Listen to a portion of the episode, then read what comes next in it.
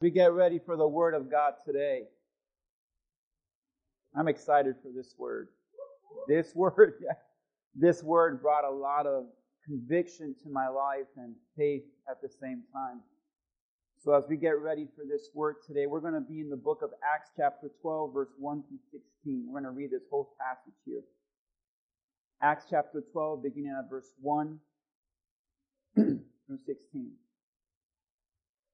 The Word of God says, It was about this time that King Herod arrested some who belonged to the church, and tended to persecute them.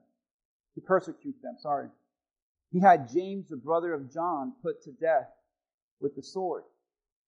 When he saw that this pleased the Jews, he proceeded to seize Peter also. And this happened during the feast of unleavened bread. After, notices, arresting him, he put him into prison handing him over to the guard by four squads of soldiers each.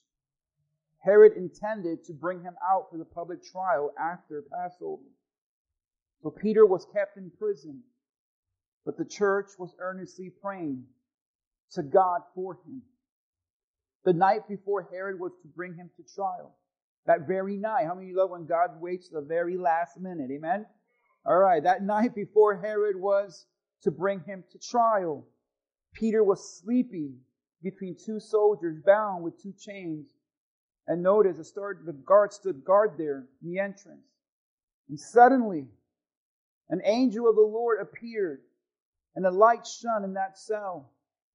He struck Peter on the side and woke him up. Quick, get up, he said. And the chain fell off Peter's wrist. Then the angel said to him, Put your clothes and sandals. And Peter did so. Wrap your cloak around you and follow me. The angel told him. Peter followed him through the prison, but he had no idea that what, the angel was doing was really happening. He thought he was seeing a vision. Other translations say he thought he was dreaming. They passed the first and second guards and came to the iron gate leading to the city. It opened for them by itself. And they went through it. When they had walked the length of one street, suddenly the angel left him. And Peter came to himself and said, Now I know without a doubt the Lord sent his angels and rescued me from Herod's clutches and from everything the Jewish people were anticipating. When this had dawned on him, he went to the house of Mary, the mother of John also called Mark, where many people had gathered and were praying. Peter knocked at the outer entrance. A servant girl named Rhoda, here's an important part. Peter knocked on the outside entrance, and a servant girl named Rhoda came to answer the door. When she recognized Peter's voice, she was overjoyed. She ran back without opening it and exclaimed, Peter, is at the door. Notice the response of the people in verse 15. You're out of your minds, they told her. When she kept insisting that it was so, they said, It must be an angel. But Peter kept on knocking. And when they opened the door and saw him, they were astonished. Let me read this again. You're out of your mind, they told her. And I want to preach to you this morning on this very subject. Faith like Rhoda. That was her name. And it's important because the Bible mentions her by name. Her name was Rhoda. She was a servant girl. And if the Bible puts your name in the Bible, there's a lesson to be learned. Many people don't know who Rhoda is because it's not some woman like Eve who was the first human. Wasn't Mary who gave birth to Jesus. Wasn't Esther who saved the nation of all the Jewish people. It wasn't Deborah, a mighty warrior. Her name was Rhoda. And no one knows who she is. But she teaches us how to have faith and prayer. Let's pray. Father, bless this word. Help us to understand it, apply it to our lives. Help me teach. Give us wisdom. And how to have faith like Rhoda. Who is she, Lord? Why is she so important? What does she teach us? Holy Spirit, please show us. In Jesus' name. And all God's people said, Amen. You guys can have a seat as we get into this, this word this morning. It was a difficult time if you were a Christian at this time. Because Herod II, he'd ordered for all Christians to be killed. He ordered for all Christians to either be burned alive, imprisoned, or murdered on the streets. It was a time that many Christians and believers, the church had just started, but many believers were already being persecuted. And Herod ordered the death of all the Christians. There was such an anti-Christ movement at this period of time. There was this movement where Christianity was to be stopped. It's very much like a movement that we see today in our country. As that many people want to put an end to God. They want to put an end to the Word of God. They want to put an end to prayer, an end to the church, an end to Christianity and Jesus alike. And this is a time that if you were a Christian, you were hiding. If you were a Christian, you were afraid for your life. You were afraid for your family. Because you would come to church and they would say, Hey, where's Bill? Oh, you didn't hear? They got him. Hey, where's Susie at? Oh, she was murdered. Hey, where's Tom? Oh, Tom was captured and burned alive. The church was dying physically. People were being arrested and murdered and killed and burned and everyone was after Christians. It got so bad that the Bible says that even James was captured and killed. James was murdered. And now they have Peter. And Peter was to stand before trial to be killed. It was a time of hopelessness. Maybe you can relate to this because this was a time that it was during the Passover. In other words, this was during the holidays. This is when families got together and they sat at the dinner table and remembered the promises of God and remembered the stories and everything that God did. It was a time to reflect on how God good is. This was a time where everyone would give thanks to God. So you might as well call this the holidays. It was a busy time. It was a time of thanksgiving. It was a time where they celebrated family and God, but it was a difficult time. And let me tell you, that even now during these holidays where we get busy and we get bombarded with family and food and traditions, there's a lot of people during the holidays that are feeling hopeless right now. Amen. There's a lot of people during the holidays that feel lonely. There's a lot of people during the holidays, like these Christians, that are afraid. They're confused. They're discouraged. They don't know what's going to happen in their life. They don't know what's next. Are we going to make it? Are we going to survive? Hey, where's God in all of this? We gave our lives to Jesus and all we got is persecution. We gave our lives to Christ and all we get is jail and murdered. Where is God in all of this? And if you've ever asked yourself, where is God and what is God doing? And I don't understand why God's doing this. You are very much not far off where these people felt. They didn't know what was next. Time was difficult. Time was tough. But here's the thing, church. All they could do was pray. Listen, all they could do was pray. And sometimes in our lives, you're not going to have the answers. You're not going to have the solution, the power, nor the strength. And sometimes in life, all you can do is pray. I was hoping to get a bigger amen on that. Let me say it one more time. Sometimes all you can do is pray. You pray. As cliche as it sounds, Just pray.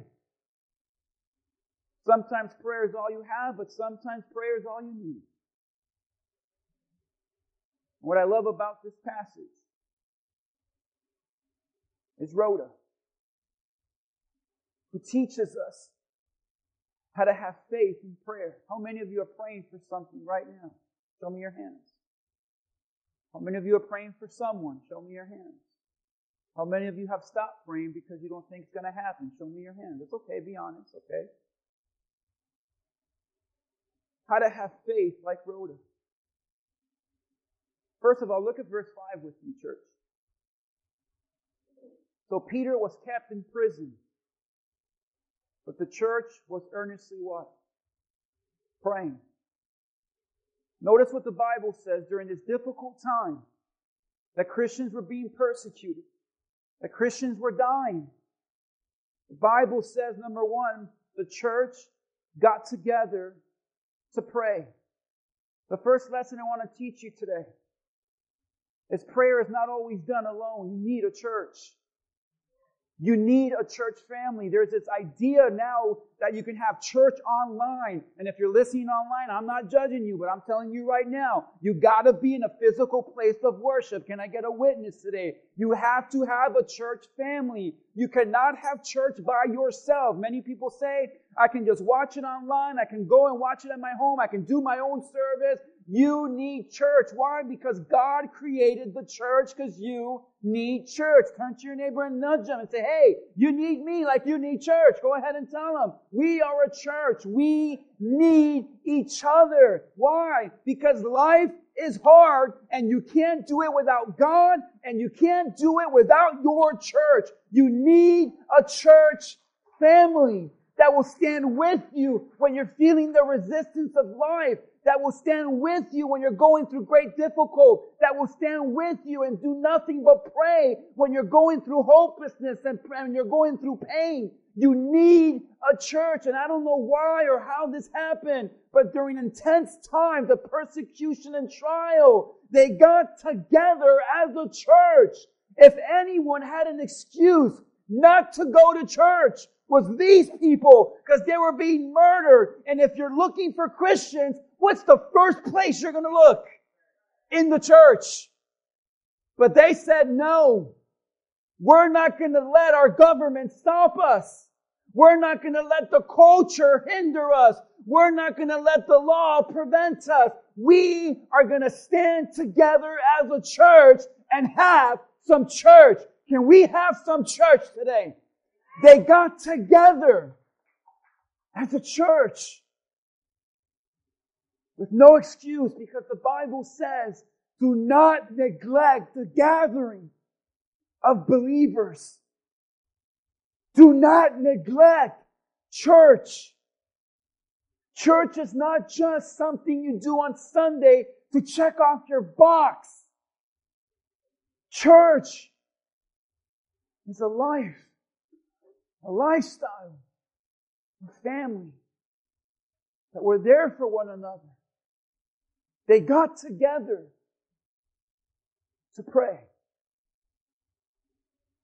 The two things that get neglected the most in our busy life is prayer and church.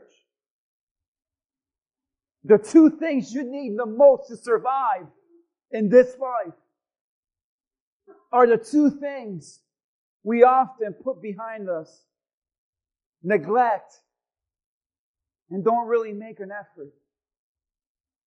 And I'm not talking about you pray because there's a big turkey in front of you. I'm talking about you take the time to shut the phone off,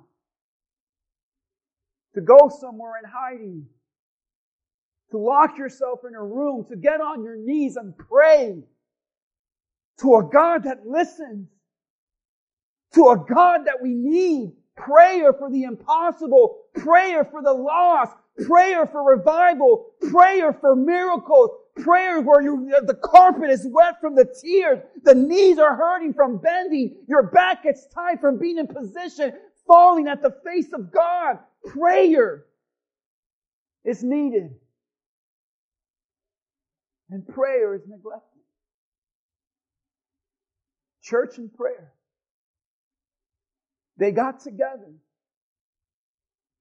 and said, we can't do anything. What are we going to do about Peter? I don't know. What's going to happen to us? I don't know. What if we die? What if? What if nothing gets changed? What if we go to jail? What if? What if? What are we going to do? And someone said, uh, let's just pray. And see what happens. You never know what God can do in your life.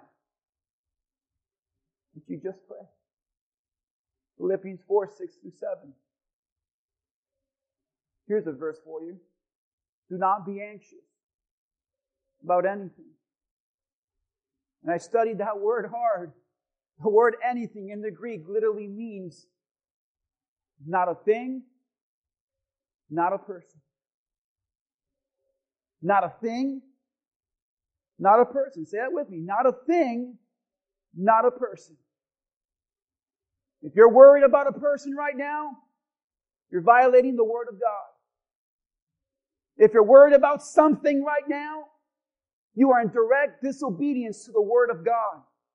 This verse was not written as a suggestion. This verse was written as a commandment. Thou shalt not worry. Thou shalt not have anxiety.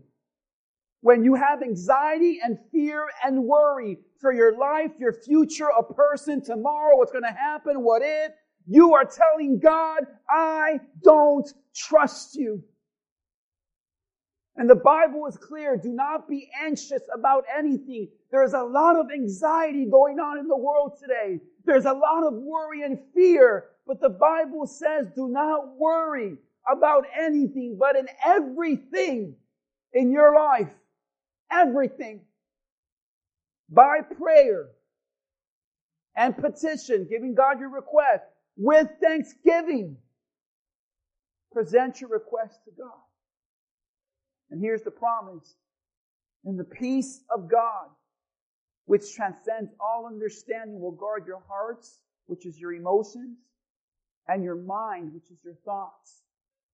And I want to tell you right now, if you're miserable, depressed, discouraged, or afraid, is because one of these two things or both are driving you right now your emotions or your mind, your thoughts or your feelings. And the reason you feel the way you feel is because you feel the way you feel. You feel afraid. You feel discouraged. So you are afraid and you are discouraged. You think the worst. How many of you are the worst thought thinkers in the church? Come on. Show me. Worst case scenario, that's what's going to happen. I know it. Where are my people at? Worst case scenario, I know it's going to happen. You think the worst. That's why you are the worst. You're around people and you're trying, people try to encourage you and you're the one that brings them down. You're the one that tells them why not. Because your thoughts are filled with the worst case scenario. You don't think about the goodness of God. You don't think about miracles. You don't think about the word. You think about what the government says, what you watched on the news, what your friends are telling you, the opinions of others, and your mind and your emotions are driving you to a place of utter discouragement. And God said, enough of that. If you would just pray for everything, everything in your life is controlled by God. He says, if you pray, I will give you my peace. What does he mean by that? Right now, as the world falls apart and we go through wars and inflation and housing crisis and everything all around us, God right now is on the throne in control and total peace. Total peace. And he says, My peace I can give you if you just pray. Prayer is not done alone. Should not be only done alone. It's done together as a church. You need to surround yourself with believers and say, hey, pray for me. Can I stab you with conviction today a little bit? This is the first dagger, a little one. Don't ever lie and tell someone, I'll pray for you if you don't mean it. Guilty anyone? Just me? Don't ever say, someone says, hey, my back, oh, I'll pray for you. Hey, I'll pray for that. I'll pray for them. And you go home like nothing happened. Do not promise anyone the power of prayer and not deliver. You make sure that whenever you utter the words, I will pray for you, that you find the time to lock yourself in a room and said, Lord, I promise so and so I would pray, and here I am. I don't know what they're going through or how they feel. I don't even know what to pray, but I surrender them into your hand. Give them peace, give them wisdom, give them courage. I don't know what to pray, but I'm praying, Lord, because I told them I would pray. We are as a church and exist together, not only to fellowship and eat, which we eat a lot in this church, but we come to pray and be together. But here's the truth about prayer. It's not always seen. Let me explain. The church got together. Didn't know what they were going to do about their situation. What they were going to do about Peter. But as they were praying, as they were together in the church praying, God was on the other side, breaking chains, opening prison doors, shining light in the darkness, rescuing Peter from the prison cell. But church, let's put our thinking caps on. Did the church know that was happening? Church, what do you think? No. That's why when you're praying and you don't see anything, it does not mean God is doing nothing. You never know what God is doing on the other side of your situation. You never know what God is doing on the other side of your problem. And just because you pray and you don't see results doesn't mean results aren't happening. God is at work even when you feel like He's not. God is at work even when you don't see it. I told Jerica this morning, God reminds me of a duck. She's like, what? Like a duck. He reminds me of a duck. She's like, why? I said, well, because when I go to the backyard and I go to the lake, I see ducks. And when I go for my walk, I see ducks. And they're in the water. And they're just there. They're not moving. They're just standing still. But that's what I see. But underneath the water, underneath the surface, their little feet are like flapping all the time. And they're fighting off fish. And they're fighting the current. And what I see is nothing. I see the duck just standing there doing nothing. But underneath the surface, that duck is fighting things you don't even know about. And he's going against the current, but he's going. And I said, when I see a duck, I see God. Why? Because on the top of the surface, it's going to look like God is doing nothing. Like God is just standing there. God isn't moving. But underneath the surface, you never know the battles God has fought for you. You don't know the miracles that He's done. You don't know what He's doing underneath the surface. Don't judge God by what you do not see. God is like a duck, people. You might think he's just there watching you suffer, but underneath the spiritual realm in the surface, he's moving. He's moving when you don't see it. The church was praying, but nothing was happening. They didn't know that God was actually doing something. They had no idea that their prayers were being answered. They had no idea that Peter was being saved. They had no idea the miracles because they couldn't see it. But this is why I tell you, church, keep praying. Keep praying. Because they didn't know, just like we're not going to know, that God was moving. You're tired. You're scared. You're angry. You might be faced with an impossible situation. Pray. But I don't see anything happening. Pray. But I don't think it's working. Pray. But it's impossible. Pray. Pray for real, church. Don't, don't pray these little nice prayers. Pray bold. And pray honest. Because you have a relationship with God. And in reverence and respect, you go to God boldly. The Bible says, come to his throne boldly. For you come with reverence. Don't be like these cool haps or what's up, God? How are you? No, you have to give him respect. But you go to God. And don't say, How about thou, Father, doeth today? I thank you, Lord, because of your sovereignty and your. Listen, you don't talk like that.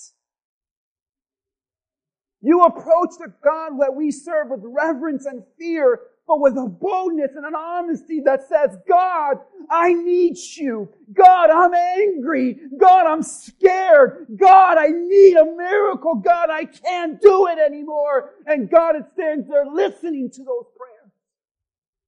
Bold and honest. Let me help you with some bold and honest prayers according to what we just read. Can I do that today? Can you guys wake up a little? Amen. All right, good. Number one, the Bible says the church was praying. But as they were praying, number one, the Bible says a light came in the cell and lit it up because in that cell that Peter was in was complete and utter darkness.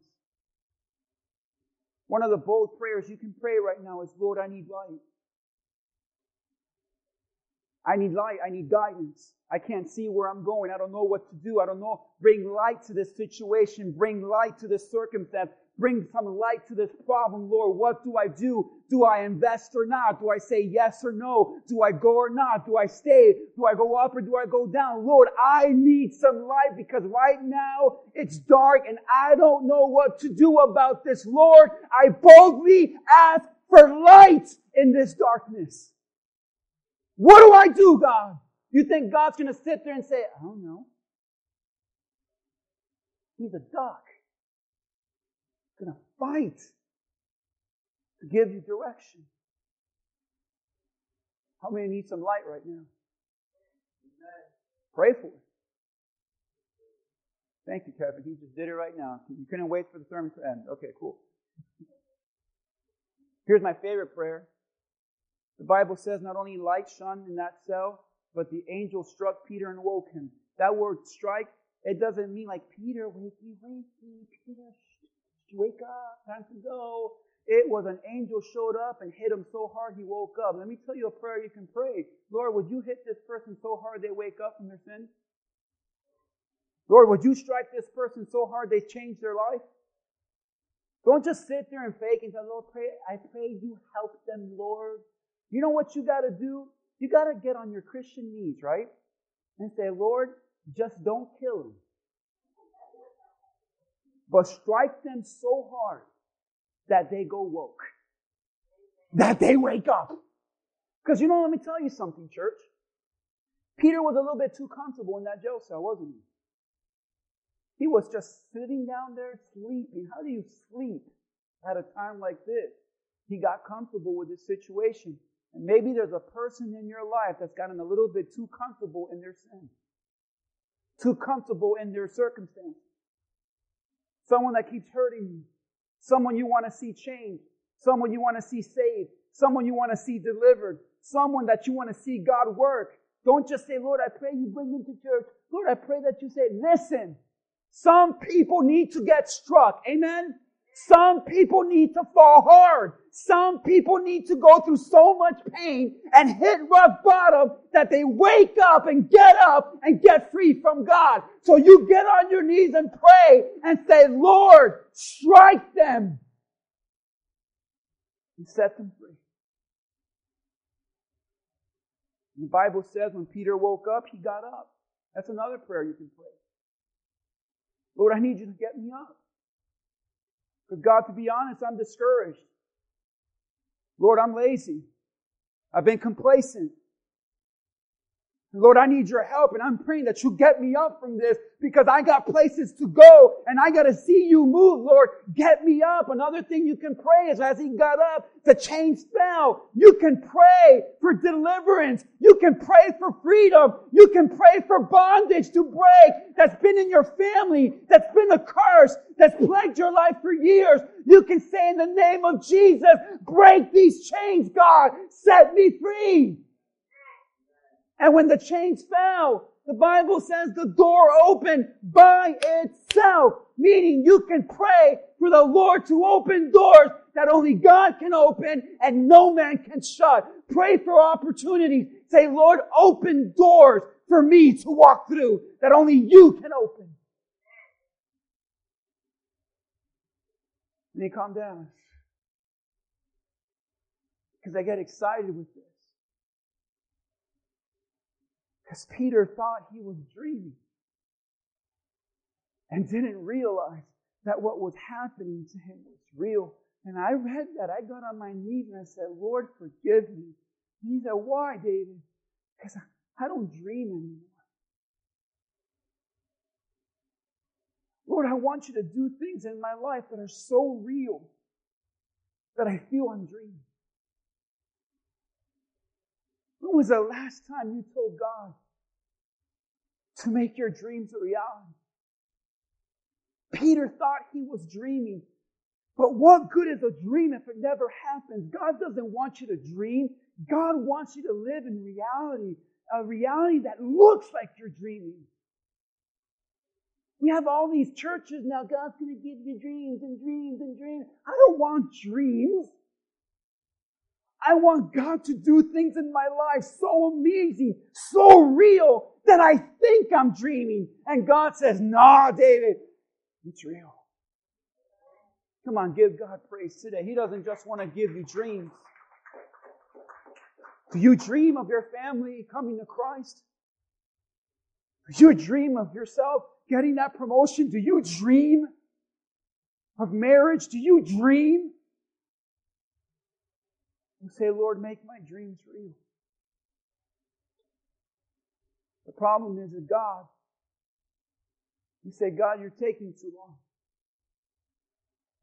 God does take long sometimes, I feel, because the Bible says the very night he was going to stand on trial to die.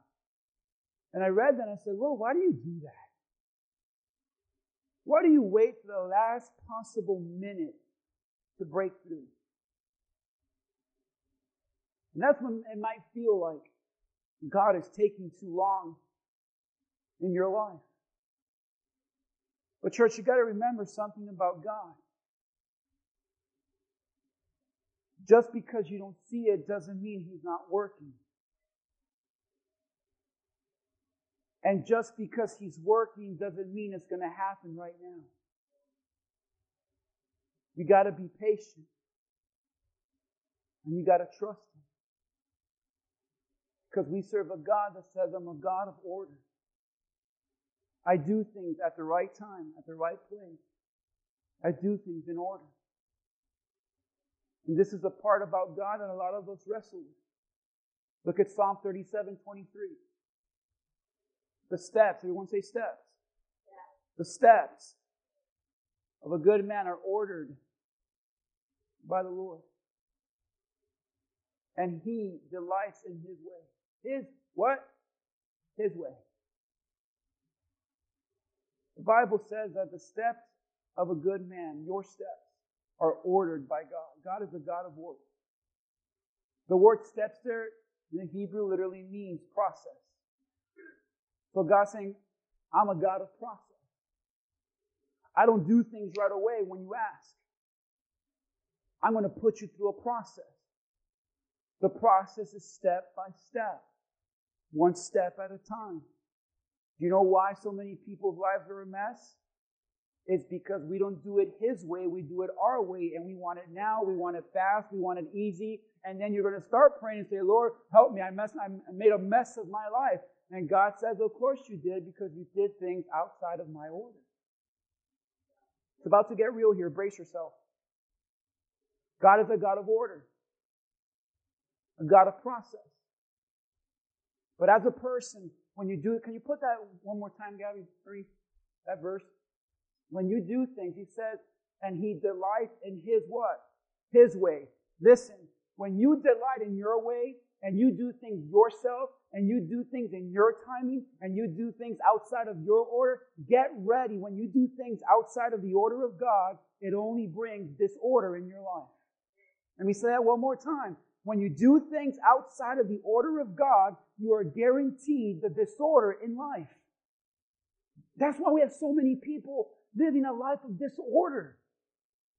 Because you've chosen to do it your way instead of praying and trusting the process. You want some examples? Okay, the prodigal son. The prodigal son, he did not ask for the wrong thing. He asked for the inheritance.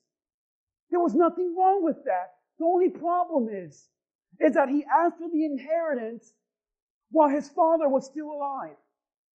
And the inheritance was always given after his father was gone. But see, that was the order of things. I die, you get the inheritance. That's the order. But he wanted it his way. So he said, no, I'm going to do things outside of my father's order and I want it now. Give it to me now. And the father said, but son, this is not the order. I have to die first. But dad, I want it now. Okay, son, because God will give it to you. But it was out of order. And the prodigal son's life was a mess. Became homeless, broken, ended up in places he thought he'd never be, doing things he thought he'd never do. Because when you go outside of the order of God, you're in for disorder. And that's why so many of us today, we're praying, but our lives are outside of the order of God. And I will preach this without apology. But God has an order for life. It's in Genesis. A man will leave his parents, cling to his wife. The two will become one. They will be fruitful and multiply. That's the order. What do we see today? Now, let me live with them first without being married to make sure that it's going to work. Let me test drive the car. Let me buy, let me get the milk before I invest in the cow. Let me live with this person. Let me do this outside of the order. And that's why you have people living together before they're married you have people having kids before they're married. You have people, you have men with men and women with women and women that act like men and men that act like women because we have gotten the order of God and said we're going to do it our way. And God says, have at it. But it's no wonder today there are so many families and broken homes and broken people living with disorder because you have chosen not to pray, not to trust, the process, do it your way, outside of the order of God, and then wonder, why is my life so disorderly? This isn't preached anymore, church. And I wish there were more people to hear it. When you step outside of the order of God, no matter how much you pray for something, you will have disorder. But here's the good news.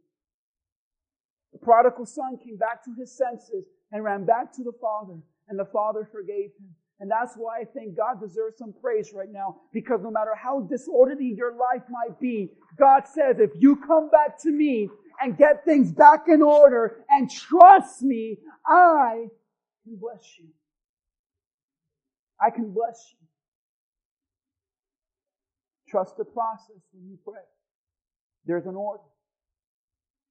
Let me prove it to you. God shone light in the cell, woke up Peter, broke the chains, opened the door. Let me say it one more time.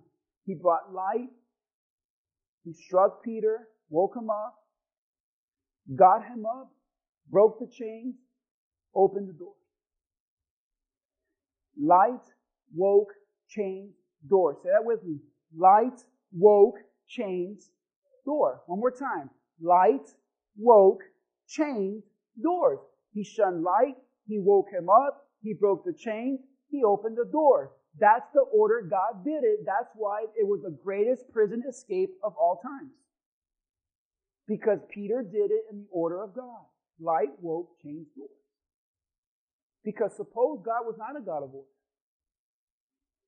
And God would have opened the door, but there'd be no light. Well, then, Peter would never have been able to see that the door was open. Suppose the doors were open, but the chains were still on. It doesn't matter, the light was on. It doesn't matter if he can see the door and now he knows it's open. If he's in chains, he can't go through. Suppose the chains fell, the doors were open, and the light was on, but he never got struck and woke up. He would have slept through the whole thing. That's why we serve a God of order. I do things at the right time because I am a God that's setting up the process. You have to trust me when I say there's light and I wake you up and the chains fall and the doors open. I do things periodically one at a time to get you where I need you to be. Can you trust the process, church. God is doing things little by little. It's a process. You trust Him. You trust Him. You follow His word. Prayer is done together with the church. Your prayers may not always be seen, but God is working like a duck. God is a God of order. So while you may be praying, you need to trust Him and His process. Stop telling God how old you are, what time it is, how long it's been. Don't you think that God who created the universe knows that already?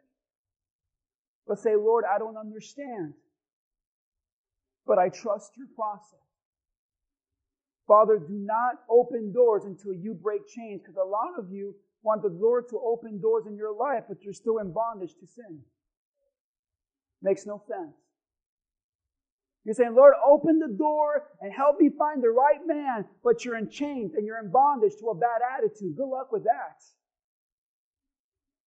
God needs to open doors first, bring light to situations. He needs to break chains first. He needs to wake you up, and then he says, I'll open the door and get you out. You guys receiving this today? But let's be honest, prayer, our prayers aren't always sincere. Verse 14 and 15. The church was praying, praying for Peter. When she recognized Peter's voice, this is Rhoda now.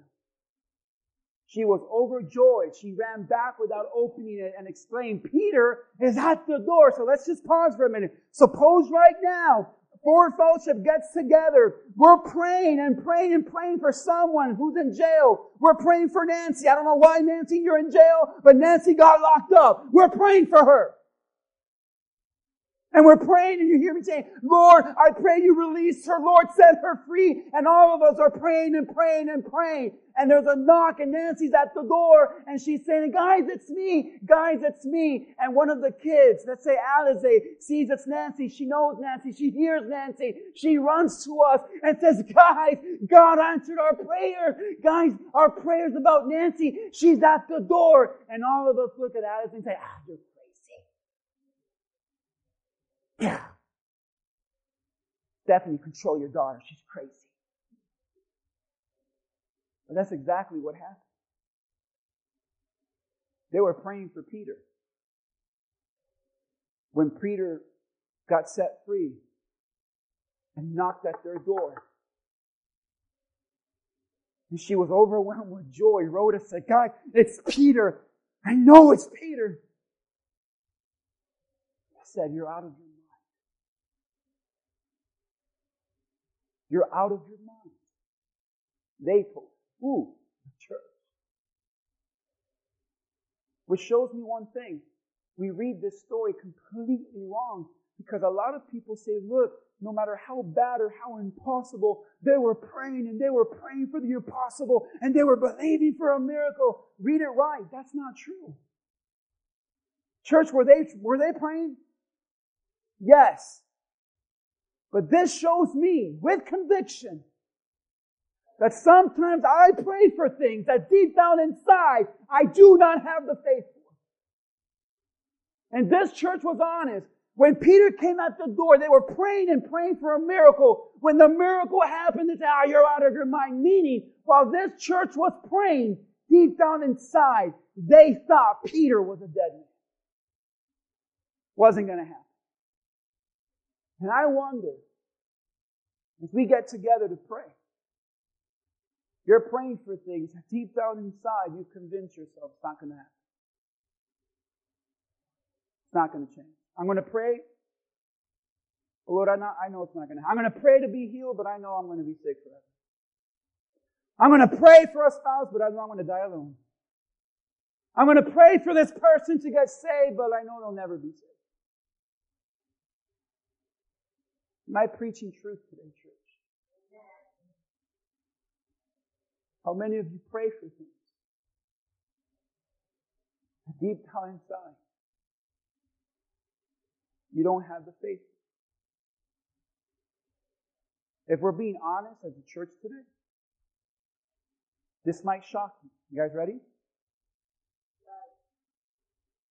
I don't blame you. We probably all would have done the same thing. Why? Because the Bible says Peter was not the only one locked up. It was James. But James was killed. They prayed with faith. I imagine this church got together. The first time they got together when James was locked up and Peter, they said, guys, we're going to believe for miracles. We're going to believe that God's going to open doors and set them free. I don't know how, but we're going to pray that God influences our city and our governor and Herod and he's going to just set him free. I don't know how, but guys, let's just hold hands and pray and believe. And someone came in, guys, they got James. He's dead. And they're like, he's dead. Wait, wait, God, but we were praying for James and he died. That's why I don't blame you. Some of you have prayed for things that never happened. You prayed for someone that never changed. You prayed for healing but only got sicker. You prayed, but it didn't happen your way. God didn't answer it your way. Because here's one thing about prayer Sometimes prayer is done alone or with the church. It's not always seen. Sometimes God's not going to answer your prayers your way. I wish I can preach and show you somehow in, a, in just outline that somehow I know why James died, but I can't tell you why he died. We don't know why God allowed James to die and why not Peter. But can I tell you that's wrong? You're not always going to understand why God does things certain ways. Why he allowed Peter to be alive and James to die, I will never know. But here's what we do know about God. Not only is he, a, God of order, but God works all things for good for those who love him and who are called according to his purpose. It's amazing how we lose faith, like this church because of our past experiences or because of what happened to someone else. This church lost faith for Peter when James died. And some of you, you have lost faith in your prayers because of an experience of your past or because of the experience of someone else. They determined what would happen to Peter based on what happened to him. The devil loves.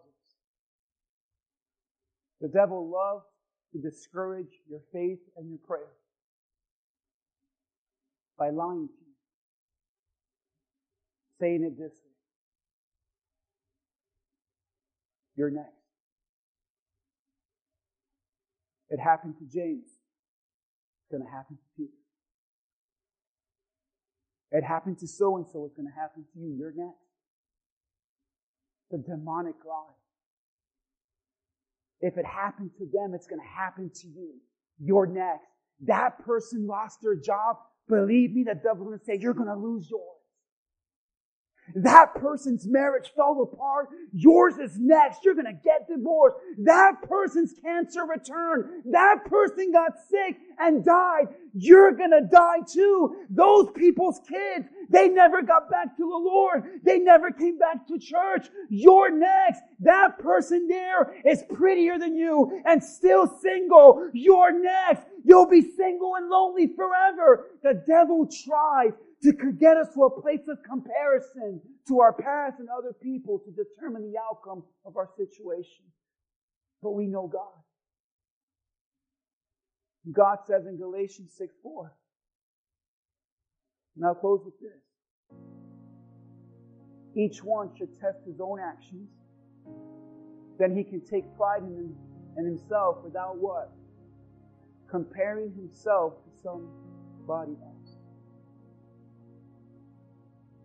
Stop determining the outcome of your life based on the outcome of someone else's life. And this church was praying, but deep down inside, they thought Peter was dead. It was over. It was hopeless. They even thought it was an angel. I mean, they thought it was just an angel. They didn't even think it was Peter. Because as they were praying deep down inside, they said, God's never going to do it because James died. And if James died, Peter's next. So I wonder how many of you are praying for this. That inside you say, I, don't think God's going to. You're comparing yourself to other people and thinking that what God did for them or hasn't done for them is going to happen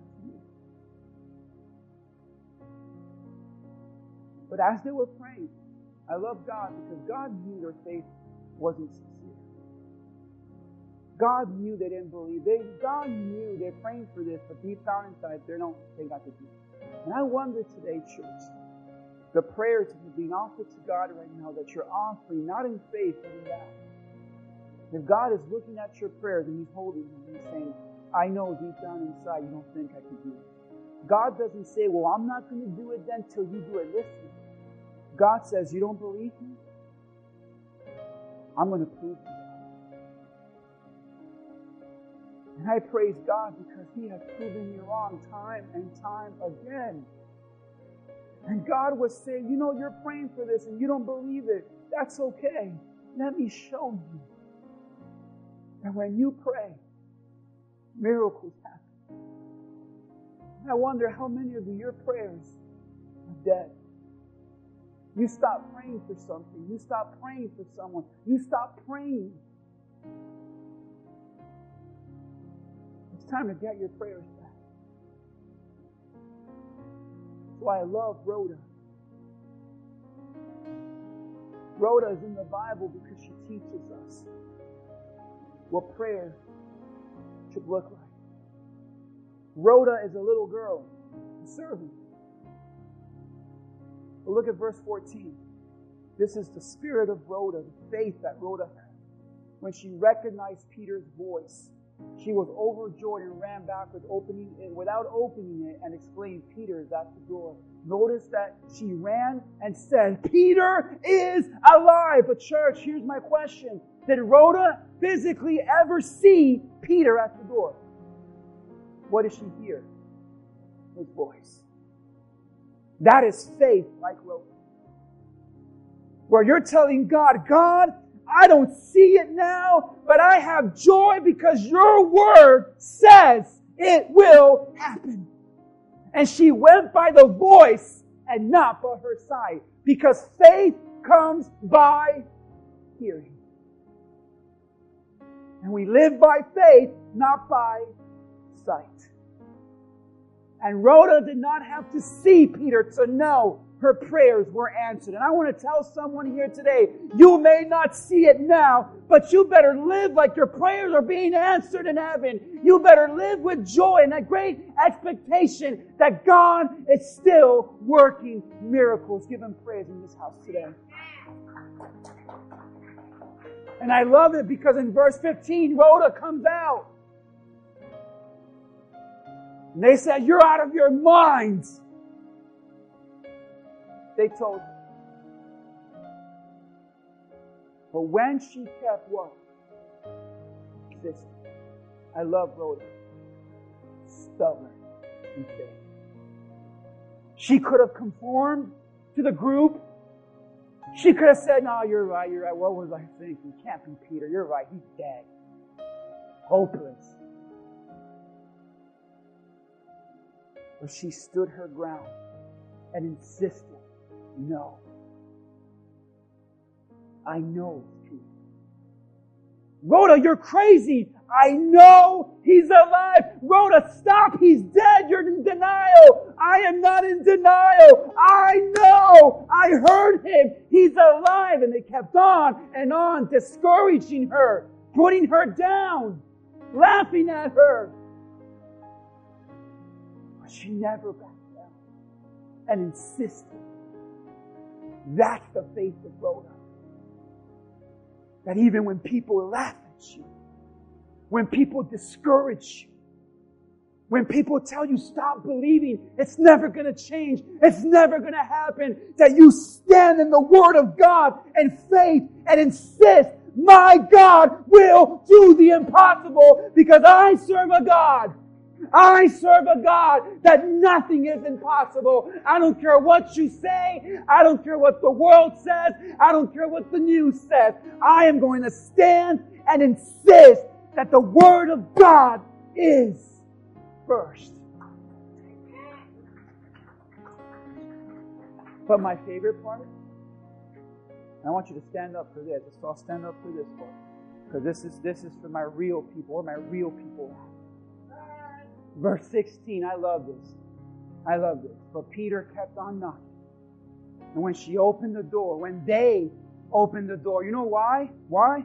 They got up and said, okay, Let's go open the door so we can shut Rhoda up and show her she's wrong. Let's go, everyone. Church, let's go. Let's go to the door and let's show her she's crazy. She's out of her mind. She's just in denial. Let's go, church. And they were walking there to open the door and prove her wrong. And when they opened that door and saw Peter standing there, they said, they were amazed. Oh my gosh, she was it's Peter! And I, I can imagine Rhoda says,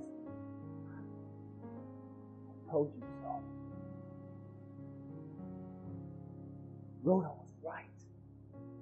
You know why I love this part? Because I know that when God is done with me, He's going to prove all my haters wrong. How many want God to prove your haters wrong about you? Come on, let's be stop being a little good Christian. Let's be real and say, Lord, I want you to finish your work so people in the world can see the haters and the deniers and the mockers can look at my life and I can stand with faith and giving you the glory. I told you so. That's why you can never let people discredit you. You keep insisting.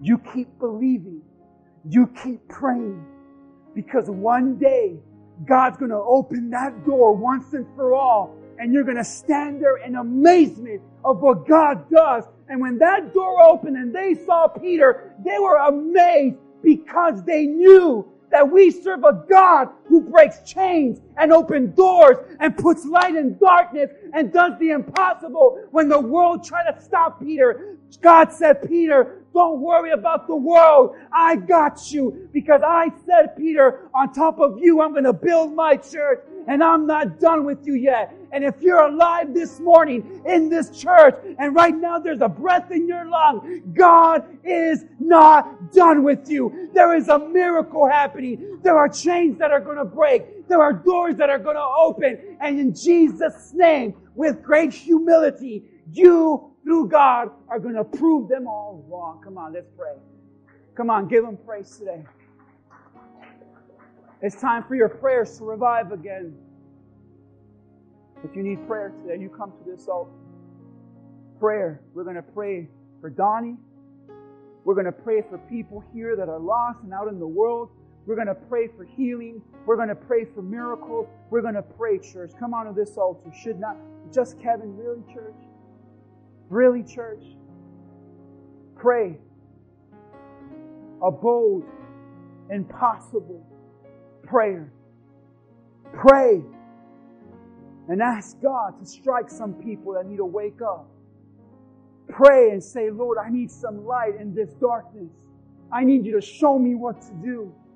You pray for God to open doors no man can shut. You pray for chains that fall that have been in bondage in your life for sent for years. You pray. Pray when people tell you it'll never happen. Pray when they laugh at you. You pray when they discourage you. You pray when the world says it can't happen. And have the faith that Rhoda had. The faith that says, I believe, not because I see, but because I hear. I believe and I will insist in spite of what you tell me. I believe even when you laugh. I believe that God's going to open doors and amaze you. But some of you, your prayers have died. And they died because of James. Something happened in your life that got you to stop believing.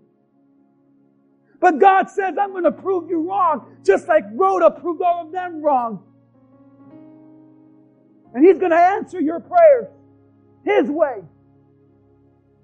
And I want you to pray prayers that get people to say, like Rhoda, you're out of your mind. That phrase, out of your mind, means beyond logic and reasoning and comprehension. Pray something right now, church, that defies all logic in your life. Pray something that's so impossible you can't comprehend. Pray something that you know that only God can answer. Pray it now. What is it? Jesus, hear the prayers for miracles. Father, we pray for light in our darkness, for those that need guidance, that don't know which way is up or down or where to go. Bring light in the darkest times of their life. Father, we pray for broken chains. Break the chains of addiction, sin, and bondage and lust. Break the chains that have bound us from joy and freedom. Break the chains that only you can break. Break the chains that man has put on us. We're in bondage to people. People are in our path, people and their words. Break the chains in Jesus' name, Father, we pray. We pray for our lost ones in prison. Strike them to a point that they wake up and see you, Jesus.